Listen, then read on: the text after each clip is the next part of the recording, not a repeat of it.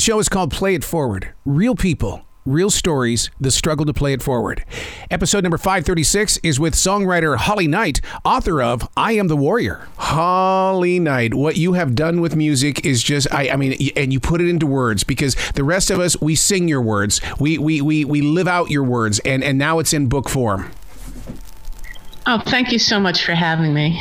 You know, um, did did you write music while you were putting this together? Because you seem to be the type of person where the music never shuts off. Um, you know, it took me a couple years to write this book. And truth be told, I actually had written probably twice what the book is. Like, if the book is 267 pages, I probably wrote double that. And then when my editor got involved, we started slicing and mm. dicing, you know, trimming off the fat. And uh, so it was very much a full time job. Um, I mean, I always walk in my studio and I play every day. But I think I kind of, you know, I've been doing that for so long that I just kind of put that to the side until I got toward the end of the book. And then I just launched back into a new record with the band that I'm producing uh, named Le Crush. Mm. So when, when you sit down with your editor, and, and, and I've, I've had some uh, entanglements with editors because it's like you, you have to trust their vision, but at the same time, they're taking away so much of your art. Would you rather be with the editor or the engineer of making music? Um, well, when when you think of editing and engineering, it's I think of it as the one and the same. Okay. You know. Okay. Um, and and I produce records, so I can sit down and do Pro Tools on my own. uh, I don't need an engineer in the room. I, that's by design. You know, I've always sort of been a geek when it comes to technological stuff, and um, I really sort of like to get into that. Like, I'm really, I'm very good at Pro Tools. I'm very good at Photoshop because I like to do photography. So, um, you know, I figure the more tools I can put in my toolbox, the less I need them. And, you know, like I never like the idea of having someone else in the room when I'm writing except the writer. Mm-hmm. You know, I don't, I don't like the idea of some people I've seen, they have an engineer in the room and they have other people. And it's sort of like, you know, it's weird. It's like someone watching you have sex in a way, you know. I, am with you on that because I've, I've used the term that when, when people step into my production area, I, I go, it's like you walked in on me and I'm in the bathroom. You would never walk in on me like that. I said, you've got to give me a heads up that you're coming into my space. Yeah, absolutely, absolutely. Um, because creativity is one of those things. I mean, I look at it as it's it's energy that's moving through you, and if you're not listening, it's going to move beyond you. That's really well put. And you're right. It is energy that's running through you. I've always felt that songwriting is like that. Um, I write about that in my book, The Warrior, you know, um, the writing process. And, you know, people have asked me my whole career you know, what's your process? And I don't really like to discuss it too much because it's intangible and mm-hmm. you know to put your finger on it i feel like it's almost going to ruin it but i do say in the book that uh, if you've ever played the ouija board the ouija game it's sort of like you know there's a planchette it's this heart-shaped wooden thing and you put your fingers on it and then it's supposed to lead you in a direction now we know that the players everybody says okay they're really moving this around but actually i think it's a combination of both i think there is a lot of energy unspoken energy there and it's kind of like that when I'm writing. It's like I put my hands on a guitar keyboard and I just let them lead me around. You know, it's being pulled in some sort of direction. And um, that's about as close as I can get to describing it, you know, uh, because it's like you're on autopilot, you're in some other dimension. And you know, a lot of people have said, "Oh, you know, uh, I'm not even responsible for that. It just ran right through me, and um, I was the catalyst." But I, I think it's actually a partnership. I think it's a partnership of who you are and what you bring and what your energy and style is, and then tapping into that sort of ether out there in the universe. Um, if that makes sense. It, it does make sense. Um, and, and, you know, one, one of the things that, that I've, I've trusted with creativity is that basic, basically you're here for a moment. And, and in that moment, you know, what you put on paper or what you record into, I, I mean, I've got a writing instrument here that has a built-in recorder and, and it's, it's like, I, you've got to preserve it because it really isn't for you. Someone else needs to pick it up and, and, and, and they're, they're going to be singing along with it. Yeah, that's true.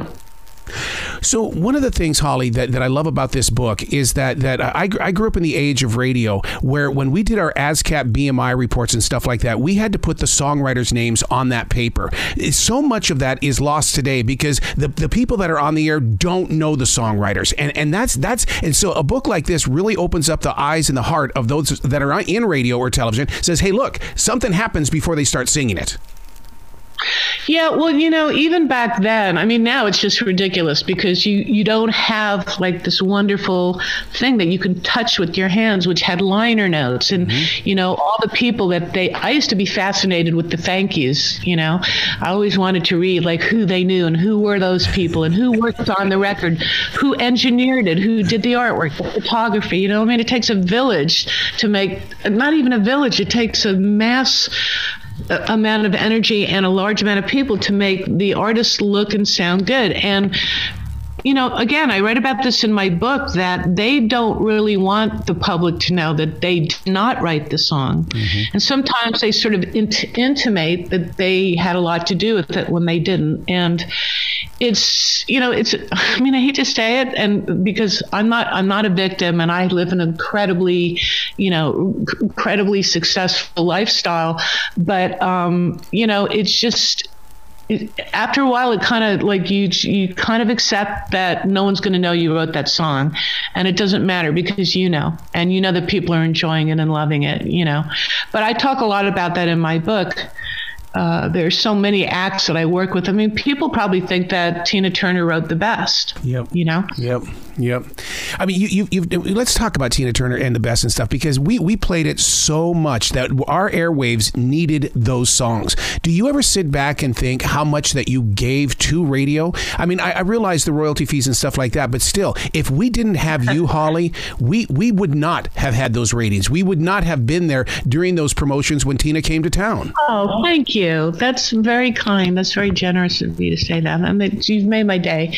Um, you know, I think MTV had a lot to do with that, and and so the book is very centric on that. And in fact, all the original uh, VJs wrote an, an, an, amazing blurb, and I've become friends with all of them except for JJ Jackson, who unfortunately passed away.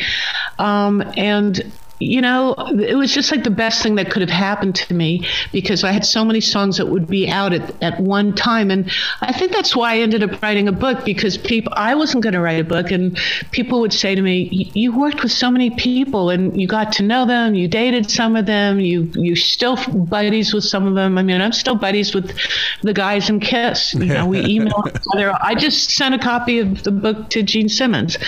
And, um, you know, it's, it's, it's, it's nice after all these years to sort of look back and say, you know, that really did happen to me. That wasn't somebody else that I'm writing about. That happened to me, and it makes me giggle a little, you know. Um, but I I felt really blessed in, in, a way that I got to work with some of the top artists, some of the biggest artists um, out there, and um, it's good to know that I made a mark. You know, I mean, they, you know, because it's centric on the MTV years, the fact that they validated it by saying MTV would not have been the same without Holly Knight, and I'm just paraphrasing, in case it sounds conceited. no, you know, be proud of the moment, man. Own it. Yeah, thank you. Okay, I'm going to own it. So I was badass. and I still am. I'm still, you know, I, I, never stopped writing after the 80s. It's just that I chose to write about that period because it's a love letter to the 80s for me. Yeah. You know, it was just a very fun, crazy. I mean, come on, the videos, some of them were so ridiculous. You had to love it. I mean, when I wrote Love is a Battlefield, I didn't think the video would end up with her being a hooker in a bar, you know?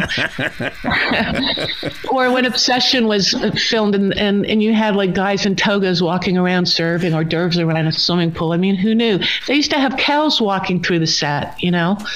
Um, so that's just that's a charming time capsule that we don't really see that anymore. Things have become a lot darker and a lot more serious and a lot more processed and digital. Yep. And um, you know, it's not so much about the songs now, which I'm hoping that will change. I'm hoping that the next generation will kind of go backwards in that way and start thinking more about the songs. You know, you the, the people that you've been with, because I mean, with John Waite, Cheap Trick, and you you mentioned the group Kiss. Not even ten feet from me is an original oil from from from Paul Stanley, where we I was standing next to him while we were talking about this painting. And and the thing is, is that we get to see these people in the real light. When you create with them, my God, you're in an innocent state of mind. What is it like for you then to relinquish what came through you? Uh, you mean the state of? I'm not sure what you're asking. In other words, when of, first of all, when when a song comes to you, yeah, you're in that moment of now, but now you're you're going to pass it on to somebody who it's going to become a part of their their image, their legacy. I mean, it's, it's like, but but we got to sit there and say, but it started at Holly, and that's what I think is unfair about music is that we we forget about the songwriters. I know it's we're always sort of at the bottom, yeah. the bottom end of things. I don't know why that is, but um, you know, it's the same thing with theater. I mean, they when they do jukeboxes, they don't even mention the songwriters. They don't even. They're not like, for instance, Tina Turner won uh, the musical won eleven Tonys, and not one of them went to a songwriter because. Wow I guess the songs weren't written for the musical; they were hits before. But still, you know, a lot of work went into that to to get that song written and out there. And I don't think the musical would have been the same without the best. So, uh, you know, the wig maker got an award, and the set designer did, but not the songwriter. So you have to just sort of you just have to you know it's like anything i mean how many jobs out there are thankless you know and people mm-hmm. don't thank you and you work your ass off but you keep doing it because you're passionate about it and you have a lot of love for what you do and and um but it hasn't been all that bad either. I mean, I've ha- I mean, I got inducted into the Songwriting Hall of Fame, and that was nice because that that was a moment of recognition that I could never have dreamed of, you know. And the year that I got inducted was great because it was Steven Tyler and Joe oh, Perry. I mean, man. and and Lou Gramm. I mean, these were all people I had had hits with, oh. so it was kind of like a rock and roll graduation ceremony or something. Wow, you, you say passion, I say addiction. What which one is it? Because I mean, I I, I have a, a, a uh, podcast on iHeartRadio that's all about creativity is the addiction. I believe that we're addicted. Oh God, it is so true. That is that's a great question because I can't help but be creative. Whether it's I really got into photography later in life. In life, um, I love making and creating things, not just songs. You know, I just I can't help but do that. You know, um, I can't even help looking at like if I'm driving in the country or driving around in like some city in Europe and I see buildings, it's like I'm already redecorating them in my mind or putting shutters on the on the building. And it's just this creative. It's sort of creativity means that you're creating something out of nothing, basically. Yes. And, I and, love that feeling, though. Yeah, yeah. It's it's it's uh, it's spiritual, you know. Absolutely. And and it's soul deep changing your name how many people in your family did you upset? Because I, I had to go through that. And and and to this day they're still very unforgiving. It's like why did you have to do that? It's like you know what? It's my journey you know, it just didn't sound like a very rock and roll name to me. And I was in a band, and we were all at that time thinking, you know, maybe I'll change my. Now it's different. Now it's sort of like with things being more diverse and stuff. You have some names that are very sort of ethnic and stuff. And um, I talk about in the book, and, and and really the whole process of how that happened. But it came to me in a dream and I know that sounds cliche because I had been thinking of names and I couldn't. And then in the the dream, I mean, my first name has always been Holly. I was born with that. Well, I wasn't born with that. It didn't come out with a card around my neck. But my mother, my mother named me Holly. right. I came out with a cigar in my mouth and a newspaper in my hand, fedora. Um, no, it just felt right. And the minute that I realized that my name was Holly Knight. I went and legally changed it, and I never looked back. And it sort of seemed to sort of cosmically, sort of without knowing it, fit my whole trajectory. I mean, I started writing songs like The Warrior, The Warrior's the Night.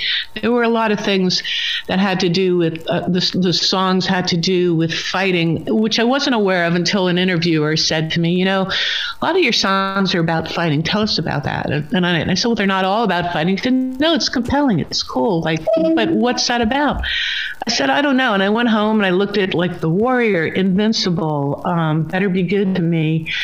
Uh, you know, just love is a battlefield. And I yeah. thought, you know, this guy was right. How would I miss something so vital? So I, um, I realized that it was about fighting for something and not with people, you know. So a lot of my songs are kind of passionate crusades, you know.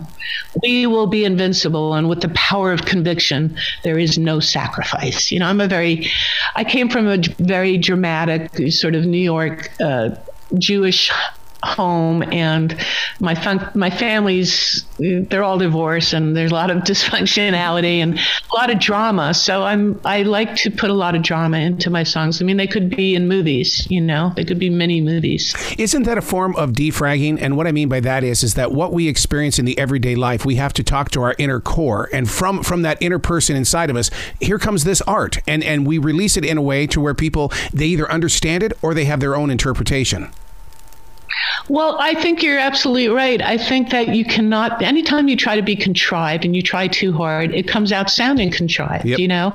So you have to write what you know and you have to keep it real.